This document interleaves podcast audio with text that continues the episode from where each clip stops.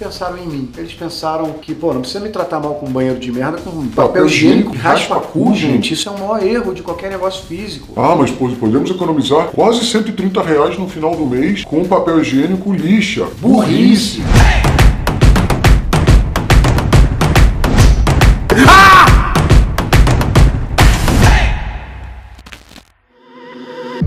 importante, galera. Não sou especialista em todas as indústrias, tá? Sobre uma padaria, eu estaria assim, André, no modo, peraí, padaria, deixa eu pensar, eu, meu cérebro, qual a experiência que eu gosto? Qual padaria que eu? Eu meio que em tempo real tentar criar o sexy canvas da parada, tá? Mas não consigo fazer isso, mas consigo lembrar de exemplos que eu já dei, ou eventualmente negócios físicos que alteraram o seu jogo nessa direção. Me lembro, por exemplo, de uma empresa que é, esse nome tá perigoso um dia, que é um lava-jato. Não é lava-jato, era um lava-jato, aquele que chegava, tipo... Lavamos espumante fumamos, seis reais. Aquela coisa meio lava-jato barato e ruim. E o cara gastou uma grana, ele tinha dinheiro guardado, nem todo mundo tem, mas ele tinha, pra virar uma espécie de boutique de limpeza de carro. Então o chão, quando você entra, é todo pintado que nem aquelas cores da Fórmula 1, sabe? Meio preto, vermelho, branco, preto, vermelho, branco. Ele fez uma estradinha, ele colocou uma área onde ele vende antiguidades maneiras e também galera para jogar videogame, ar-condicionado. A recepção ficou diferente, ele mudou, ele criou uma experiência. E ele, com isso, conseguiu aumentar o preço e mudar o portfólio de serviço pra caramba e está ganhando muita mais, muita mais grana. Isso é um exemplo de um local físico, uma experiência. É o que diferencia, por exemplo, você comprar um cheeseburgão lá, um egg cheeseburger no boteco da esquina versus no Burger King. Burger King e o McDonald's e o Outback